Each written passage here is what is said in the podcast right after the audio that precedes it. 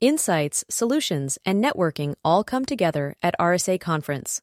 Join a global cybersecurity community at rsaconference.com forward slash ITSP MAG 24.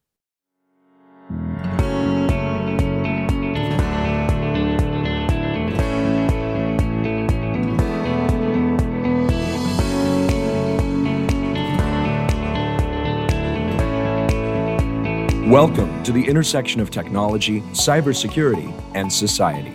Welcome to ITSP Magazine. Every company has a story to tell, from the small startup to the large enterprise, and everything in between. This is one of them. Knowledge is power, now more than ever.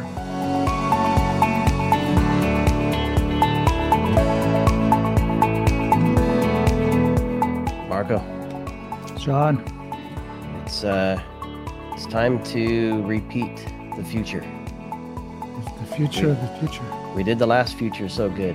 Let's uh, let's repeat it. When is the future? The Yesterday. question. There you go.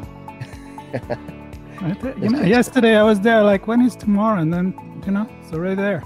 Go figure. That's right. and this So happened a lot in technology and, cybersecurity. I'm dreaming of a better future. You know, that's why my, my Uh, column yes. is redefining society. But, you know, now we deal with what the reality of things is, which is, Yes. it's a good reality. Well, the cool thing is we can control our future uh, as long as we take action, and you can only take action if you know what you need to take action on and think about it a little bit.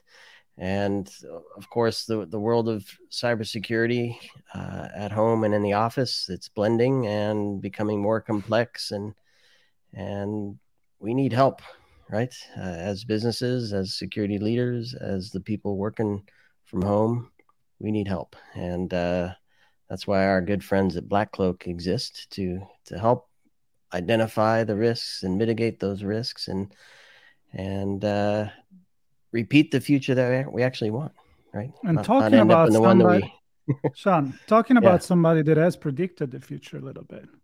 I right? Know. I know. You know, this guy here, Let's, let's introduce him. Chris. Hey guys, how you doing? It's good to be it's good to be back with you, uh, Marco, Sean. Always good to be here. always good. And you brought a Uh, friend. I did, I did. Um, I I- your your audience knows me, um, uh, knows me well, but uh, but actually for today's conversation, uh, I wanted to make sure we brought in our our chief information security officer, uh, uh, Daniel Floyd. You know, so you know, twenty years worth, over twenty years worth of uh, you know, a whole bunch of things: system architecture, security architecture, security operations, all the rest. And uh, and I think a two or three time CISO now. So I'm gonna I'm gonna I'm gonna actually pass it over to him let him kind of introduce himself to this audience, this community. Everyone knows me as the CEO, founder of BlackCloak. But Danny, uh, go ahead and go ahead and tell the people who you are. Yeah, well, it's great. It's great to be here. Yeah, so Daniel Floyd, I'm the, the CISO here at BlackCloak.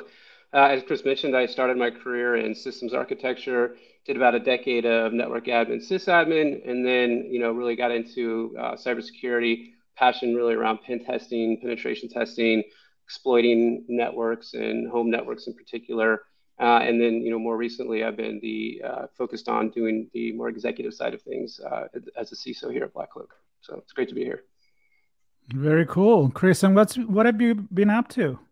Um, Oh, I- yeah. I, meant I mentioned we've been talking about this venture before it was even a reality. You know, I made the joke about predicting the future, and now all of a sudden, you know, I know you guys are doing super good, and uh, it's kind of like, wow, thank God that somebody thought about it. so, what's going on? Yeah, I mean, you know, so so to in, reintroduce the topic, I mean, we are digital executive protection. BlackCloak protects your corporate executives, your high-profile individuals, your board, your executive leadership team, those 50, 75, 100, 200 people at the company that are the the the people that really have a uh, larger attack surface than everyone else. Except the nuance uh, you know, and you guys knew this early on. I mean, literally early on, sitting on a sofa with me back in the day, uh, before anyone else knew what we were going to do. Uh, the nuance of it is this: not inside the four walls of the company. You already got all that covered. You got plenty of great products and technologies and things you can leverage to protect the inside of the company. BlackCloak is digital executive protection for the outside, for the other 12 hours a day, for that that cannot be controlled or or uh, protected by the CISO, by the team, by the folks there. We're protecting their privacy, their homes, their devices, their peace of mind in their personal life. And when I say them, I mean the executives and their family, husband, wife, spouse, kids, significant other, that whole enclave, so that it really forms a hardened target around them. And man, I mean, since you know, it's like the past few months, have we got stories? And now a lot of the stories are public um, but it's super exciting, you know, predicting the future, showing and telling the story of what we wanted to do, what we were seeing, and and now we're here. And I think everyone sees this and is like, huh, that's a risk we need to go ahead and take control of. So Daniel, what the future is now, right? So, so where are we sitting? What what what's the reality that uh, executives are having to deal with, such as yourself, even? Yeah. So what you know we just saw in you know very recently um, in in uh, a very high profile breach that may have occurred with a certain password management company. Uh, you know the the home networks are the targets. We're seeing again the home network is the entry point for threat actors to gain access to corporate devices, corporate secrets, and pivot into the corporate infrastructure. So the the the four walls of the perimeter the old moat and castle design and network security design is is a thing of the past, right? We have our entire C-suite, high access employees, high privilege employees are, are all working from home. They're remote desking. They're working from you know all over the world, really, and their their traditional network security and, and four walls doesn't does not work anymore. And we're, we're seeing that the personal devices, personal networks are in play from a threat actor perspective. And it's definitely a, a valid attack surface that we're seeing more and more get hit. And what are you hearing from from some of your peers that uh, have experienced this or or knows either you've either had it or know somebody who has one of those things? Um, what are some of the stories you're hearing from from folks you chat with? Uh, it's sorry. So what are some of the stories that we're hearing from that you're hearing from some of your peers that uh, that have experienced or know somebody who has experienced this?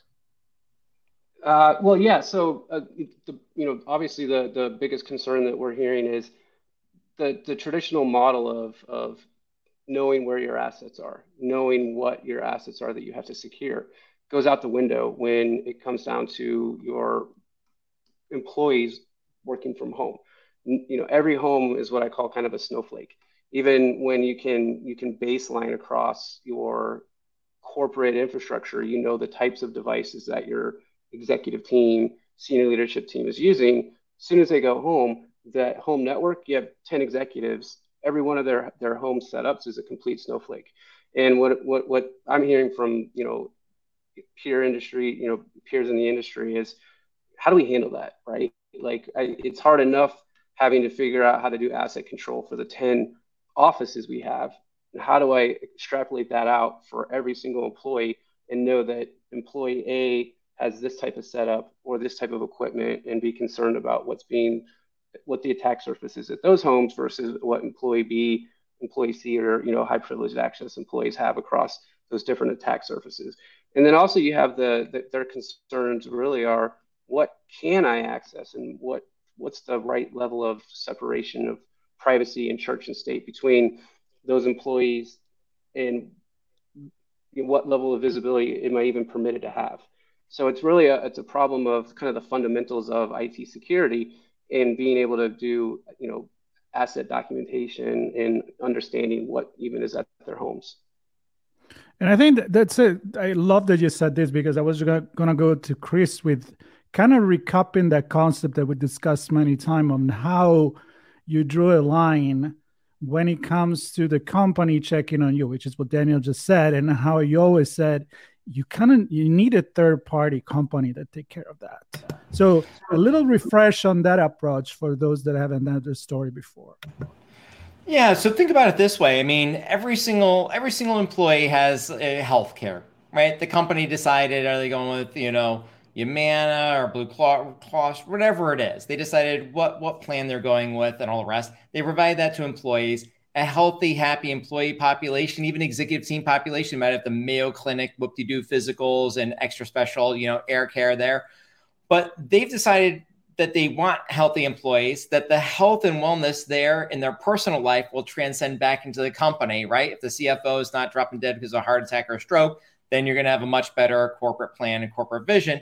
But that you have to have a shim that you can't do it yourself. You, the company, can't actually have your own pool of doctors that you employ to go to their homes and do that. It's got to be separated. Same thing on the cyber side. And we've seen this model in terms of physical security, in terms of uh, healthcare, in terms of a number of different things. And so we basically took that same model that says, hey, your executives are being targeted. Nobody cares as a hacker or a nation state. Nobody cares that they're in their personal life it's even better, even easier to hack them there. Instead of $100 million worth of cybersecurity, we get $5 of cybersecurity we have to contend with. And so what we do is this we take over the other 12 hours of the day. We never touch a company device, company server, company email. We never ever set foot inside the company. We have no data risk whatsoever to the company because we have none of their data.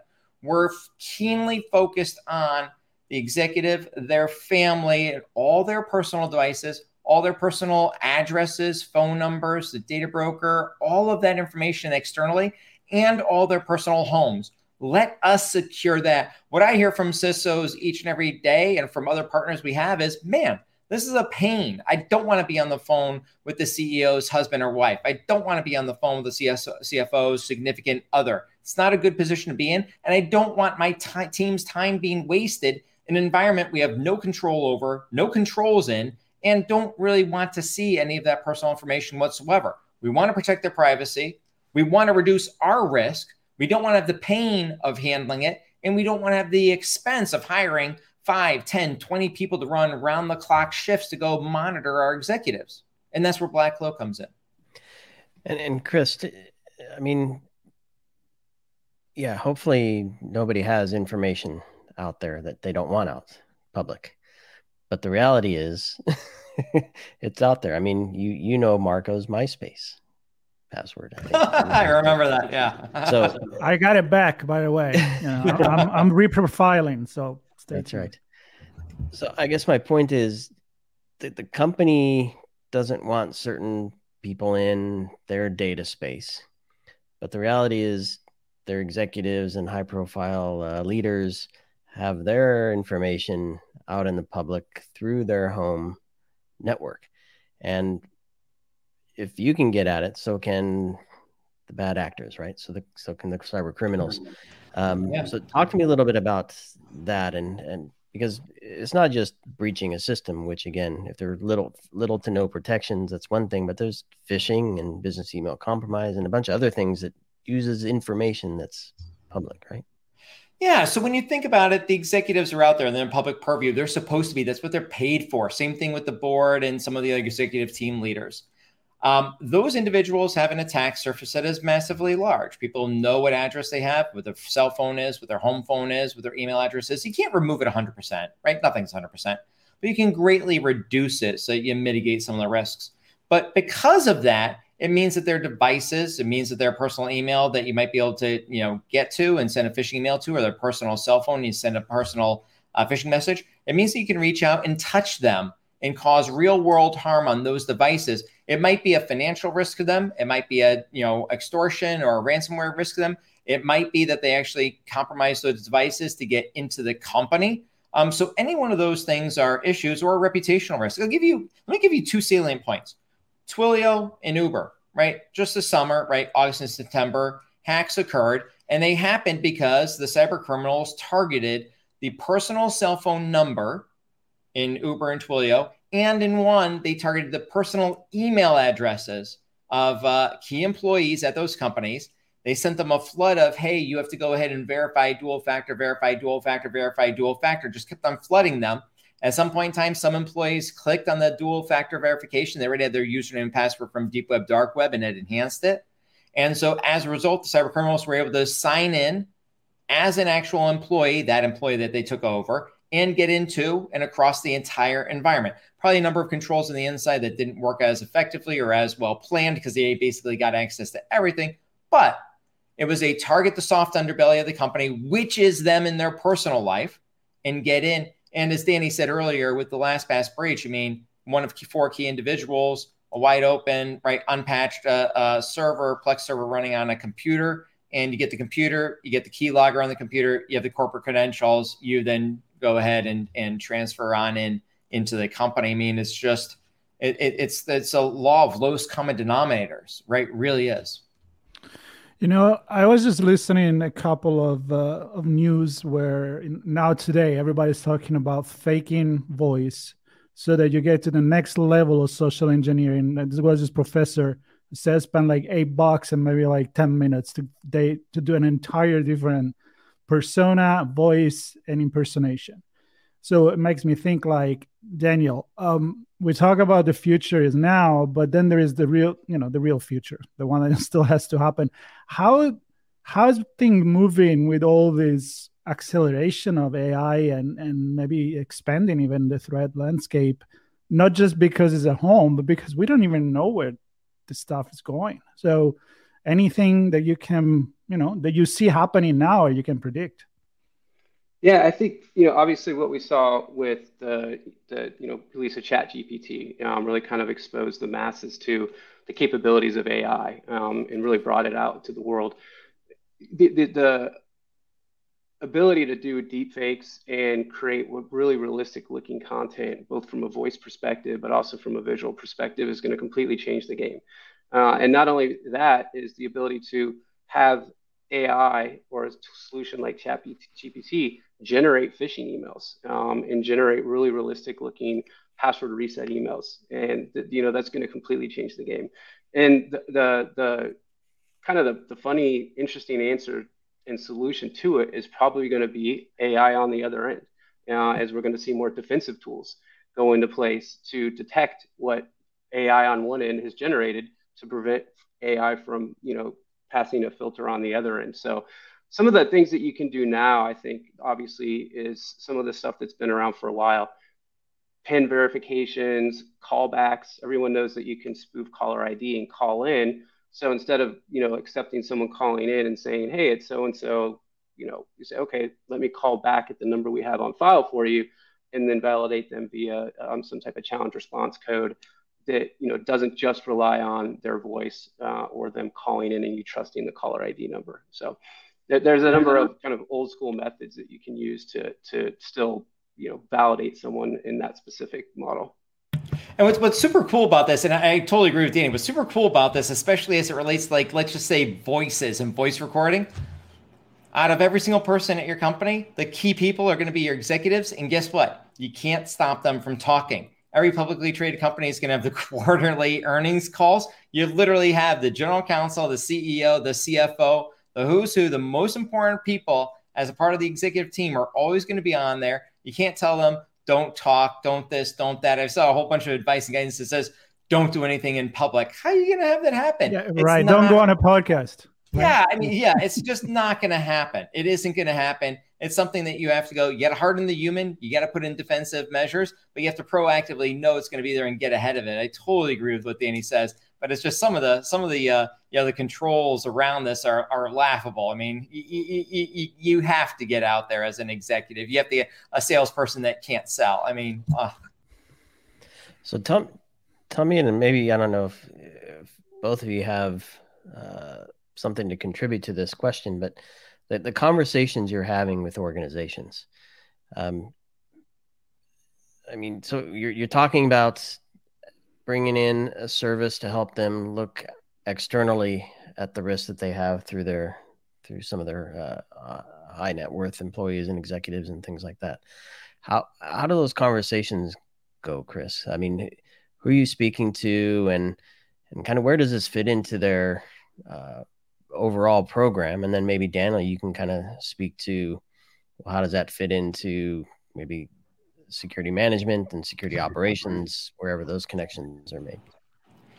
So, I mean, when we take a look at things overall, right, digital executive protection is executive protection, but it's the ones and zeros of it, right? So, there's already models for it when we're inside talking to folks at companies, we might be talking on the physical security side, the digital security side of it. We may be talking with general counsel, HR. We may be talking with the CEO directly because they're the ones that are being impacted the most by it. Um, it's one of those things where the resounding call is a We don't want to do this ourselves. We don't want to get involved in this. We want it, we recognize and realize it's a problem. We don't have faith and confidence necessarily in terms of the degree to which the executives, board members, you know, all of these folks that are higher profile can protect themselves. And we want that risk reduced because we don't want to own it. And we also don't want to have a whole separate arm that's just operating and watching and minding and binding there. That's not from a privacy perspective, something that is part of their values, is what we're hearing.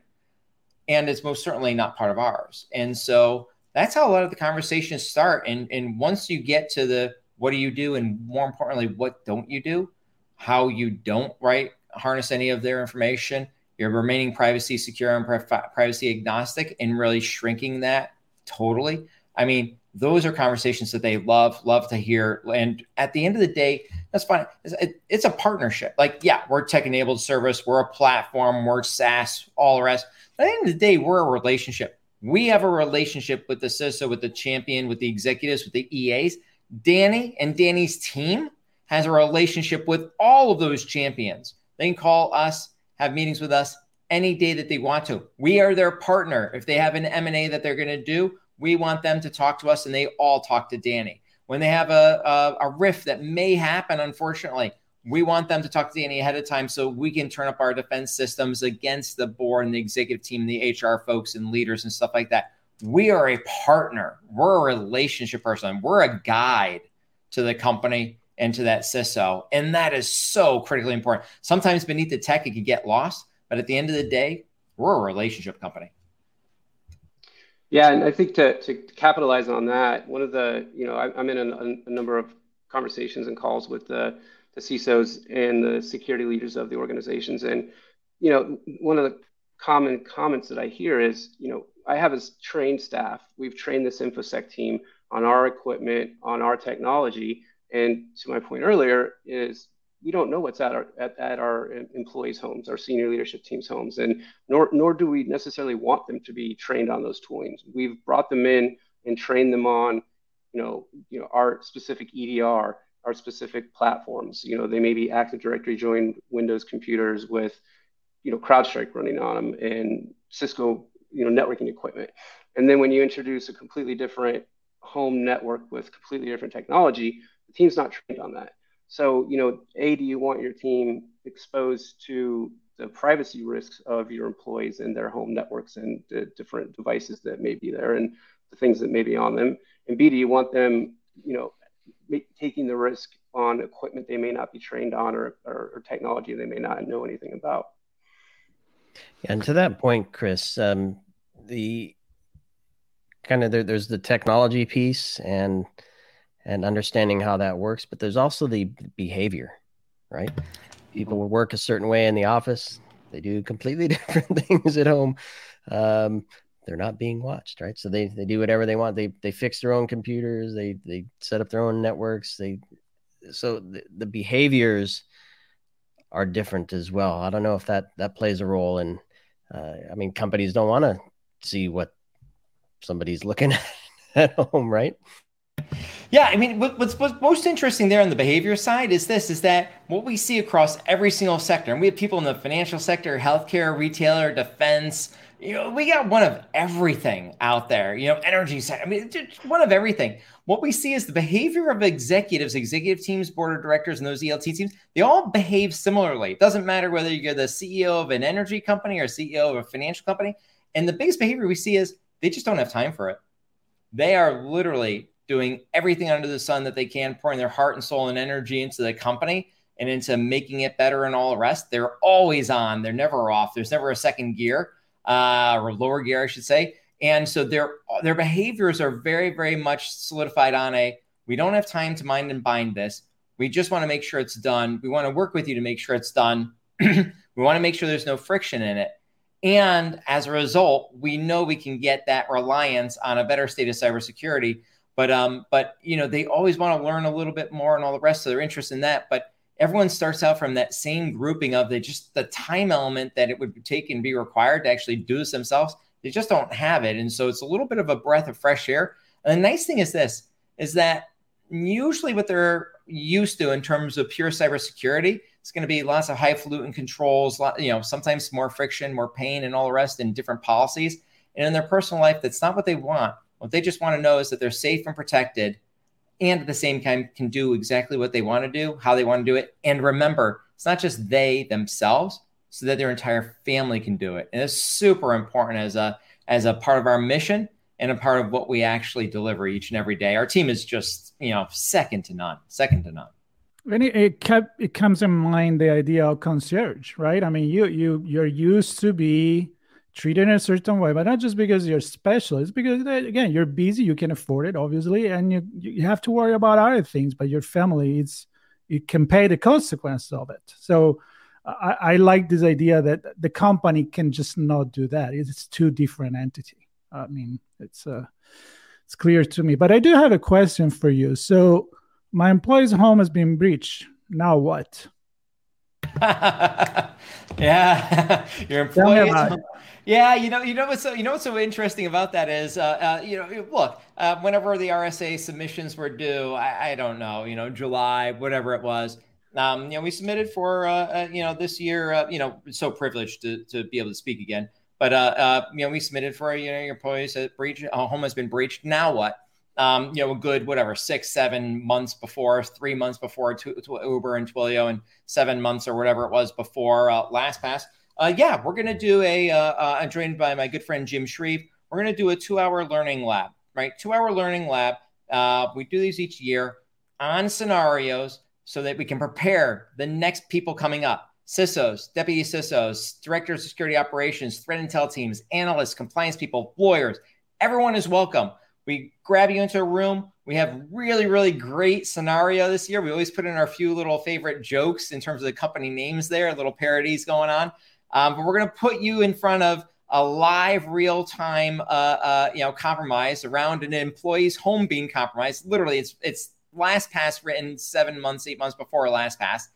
And we're going to walk you through the scenario, break you up into groups, assign people different roles. You might get to be a lawyer, you might get to be a security person, you might get to be a CEO and uh, really fun, engaging. I think we're limited. I think we close the room at like 200 people, is what I think we do.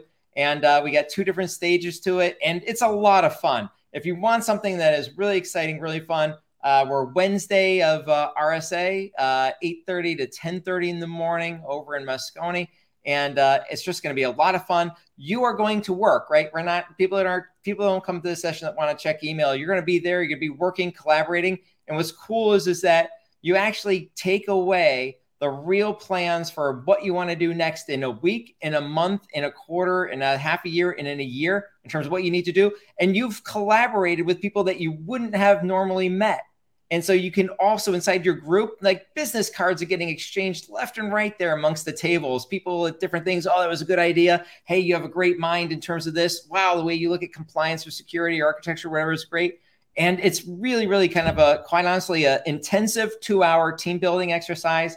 And uh, it's it's Chatham House rules. So um, it's really great time uh, and effort. Um, oh, we love it. We're looking forward to it. We hope we, I mean, we hope all your, we hope the listeners will come. We hope the room will be packed. Usually each year we get a line outside the door, um, but it is uh, it's really intense and fun.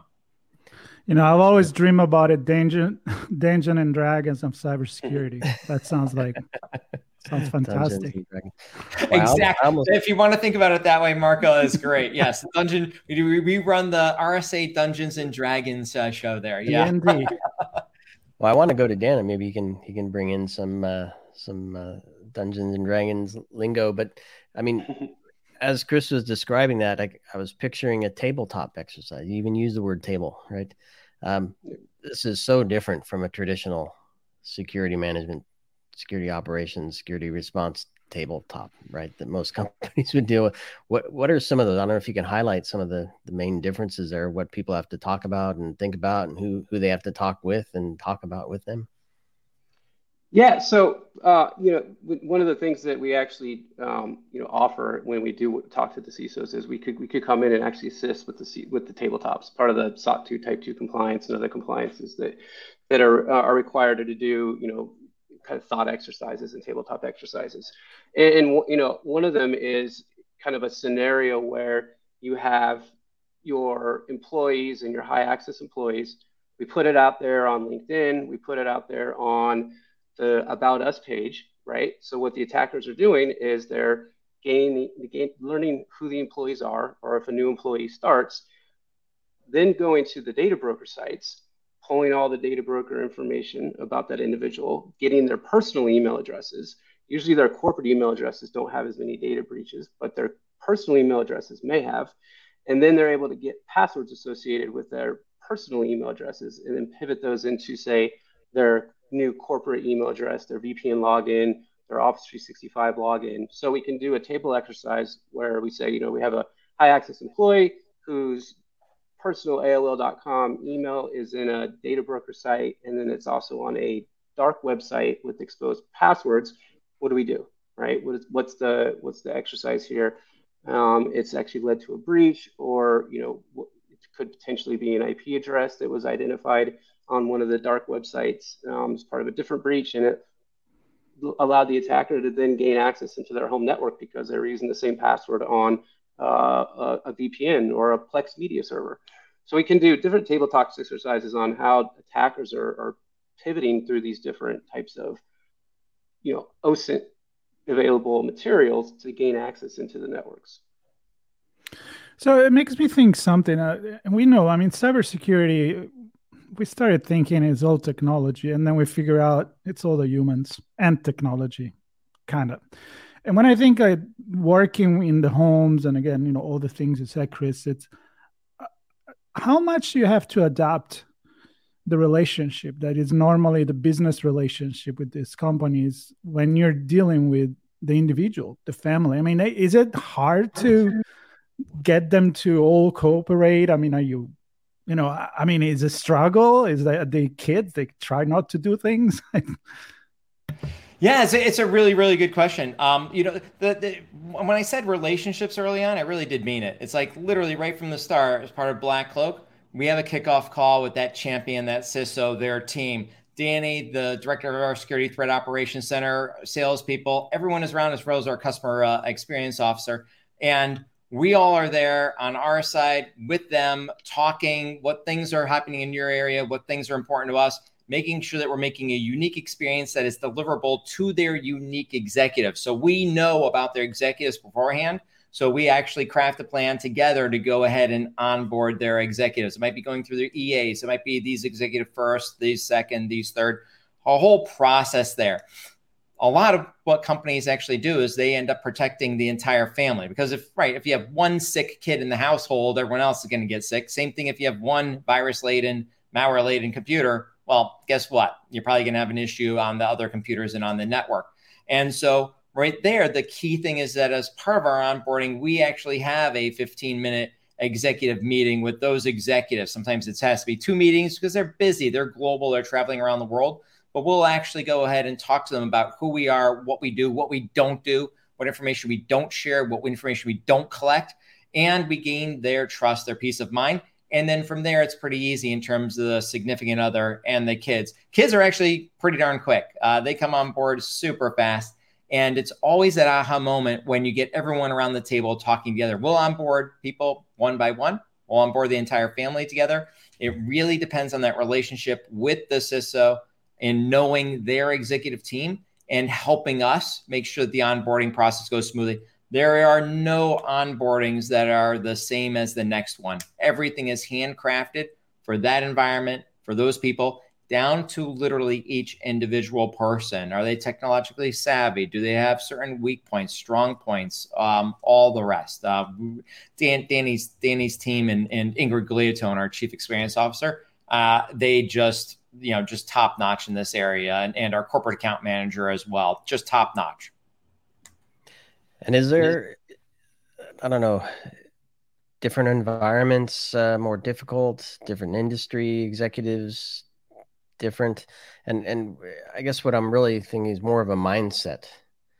Uh, there, yes, there's a technical piece there, but do most or what, what's kind of the ratio of I know I have a problem, or I think I might have a problem, or not me, I don't have any problems.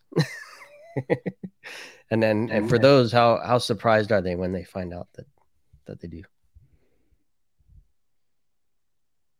but they, yeah, I don't know. And Danny, maybe you could go back and forth with me on this a little bit. But I mean, I would say this is that by and large, all the sectors behave the same, right? Executives behave very much similarly. I would say more so, you know, general counsel behave in the same manner, CFOs behave in the same manner. So there's more parity among kind of the class of your job role, so to speak, uh, in terms of uh, how you actually behave.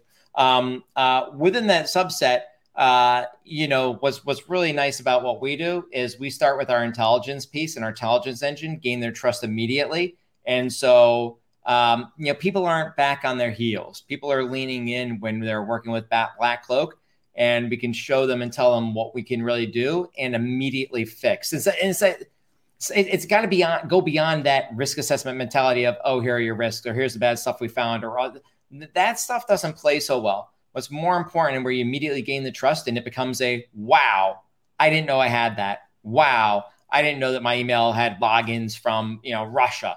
Wow, I didn't know that there was a separate DNS entry on my computer and it wasn't me. Um, you know, these are the things that immediately gain their confidence um, and really show them the value early on. Uh, obviously, the CISO gets value, right? They're getting value, but but making sure the executives understand the value that they get is super important as well. I don't know, Danny. Yeah, I think that you, you have some of the you know different types of individuals, right? So anyone who's ever been a victim of a cybercrime, whether they've had their email breached or, or, or some type of financial fraud, they they usually get it right away. Uh, they understand the importance of cybersecurity.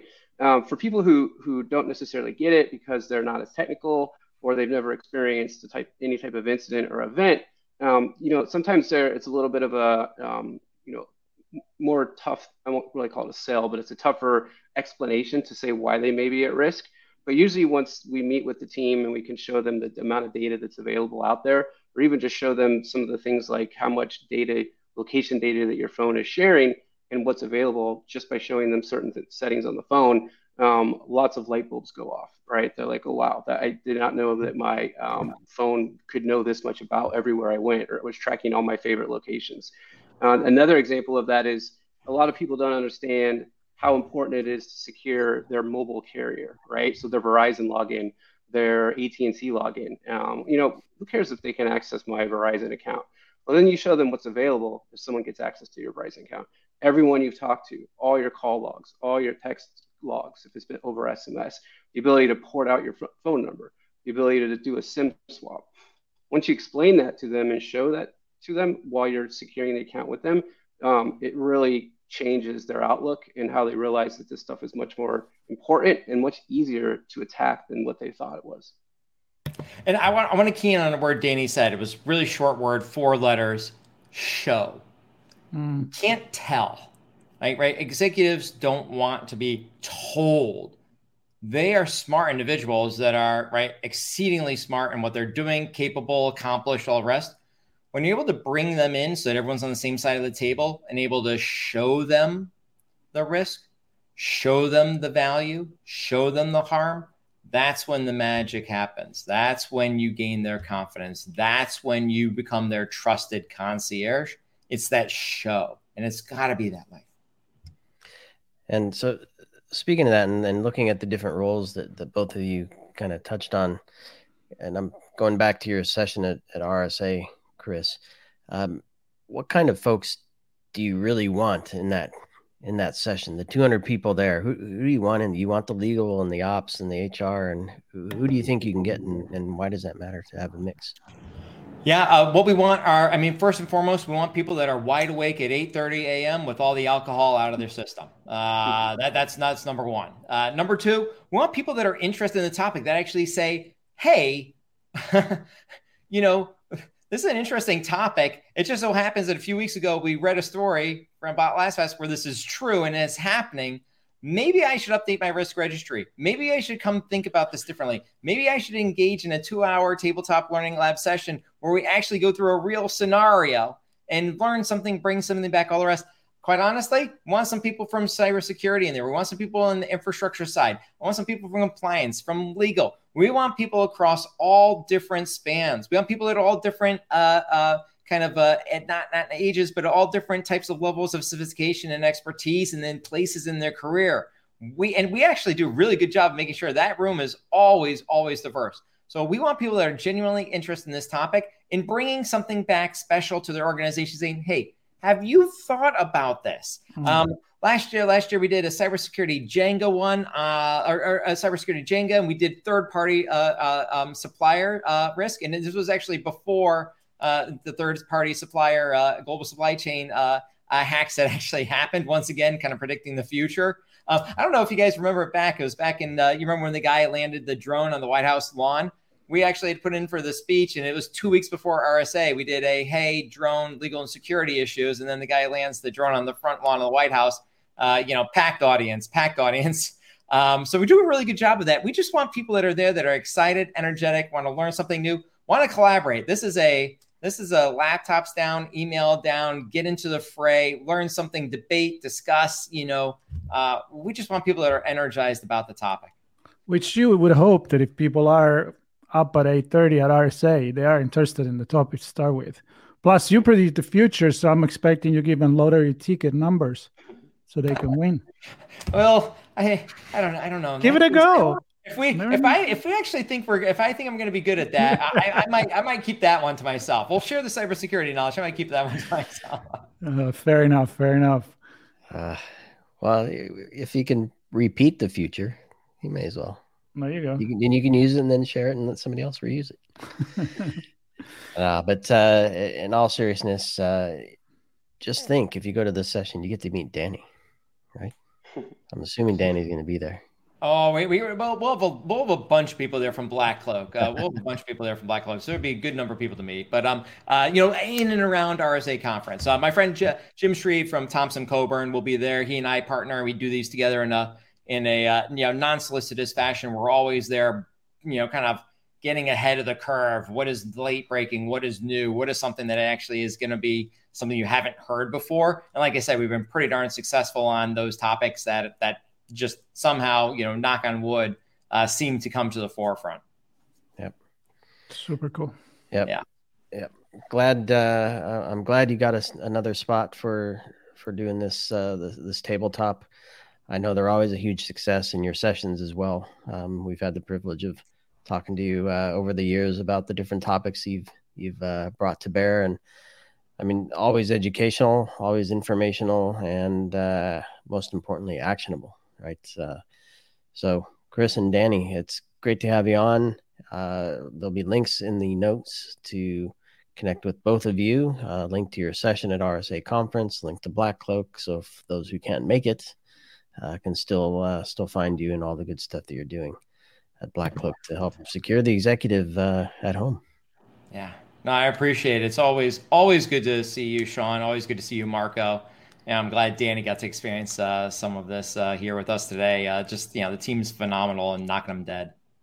Absolutely, another story with you guys uh, with BlackCloak. So we are very excited. And uh, Sean, uh, this is part of our conference coverage. So you know, we we encourage everybody to check out what's going on. A lot of new things. We had a conversation with uh, some of the organizer. It's already up on the website, so you can check it out and get a preview of what's going to happen uh, this year. And uh, and of course, meet Chris, meet Daniel, uh, meet Sean. The theme is ne- never together. mind me. I'm not. Never mind you. No, no I'm not better much together, to. Better together this year is the, is the theme. So exactly. We'll we'll, uh, we'll follow Absolutely. that for sure. All right. Thanks everybody for listening, and uh, we'll see you online or in San Francisco, wherever you might be. We hope you enjoyed this conversation. If you learned something new and the story made you think, then share itspmagazine.com with your friends, family, and colleagues. We hope you will come back for more stories and follow us on our journey. You can always find us at the intersection of technology cybersecurity, and society.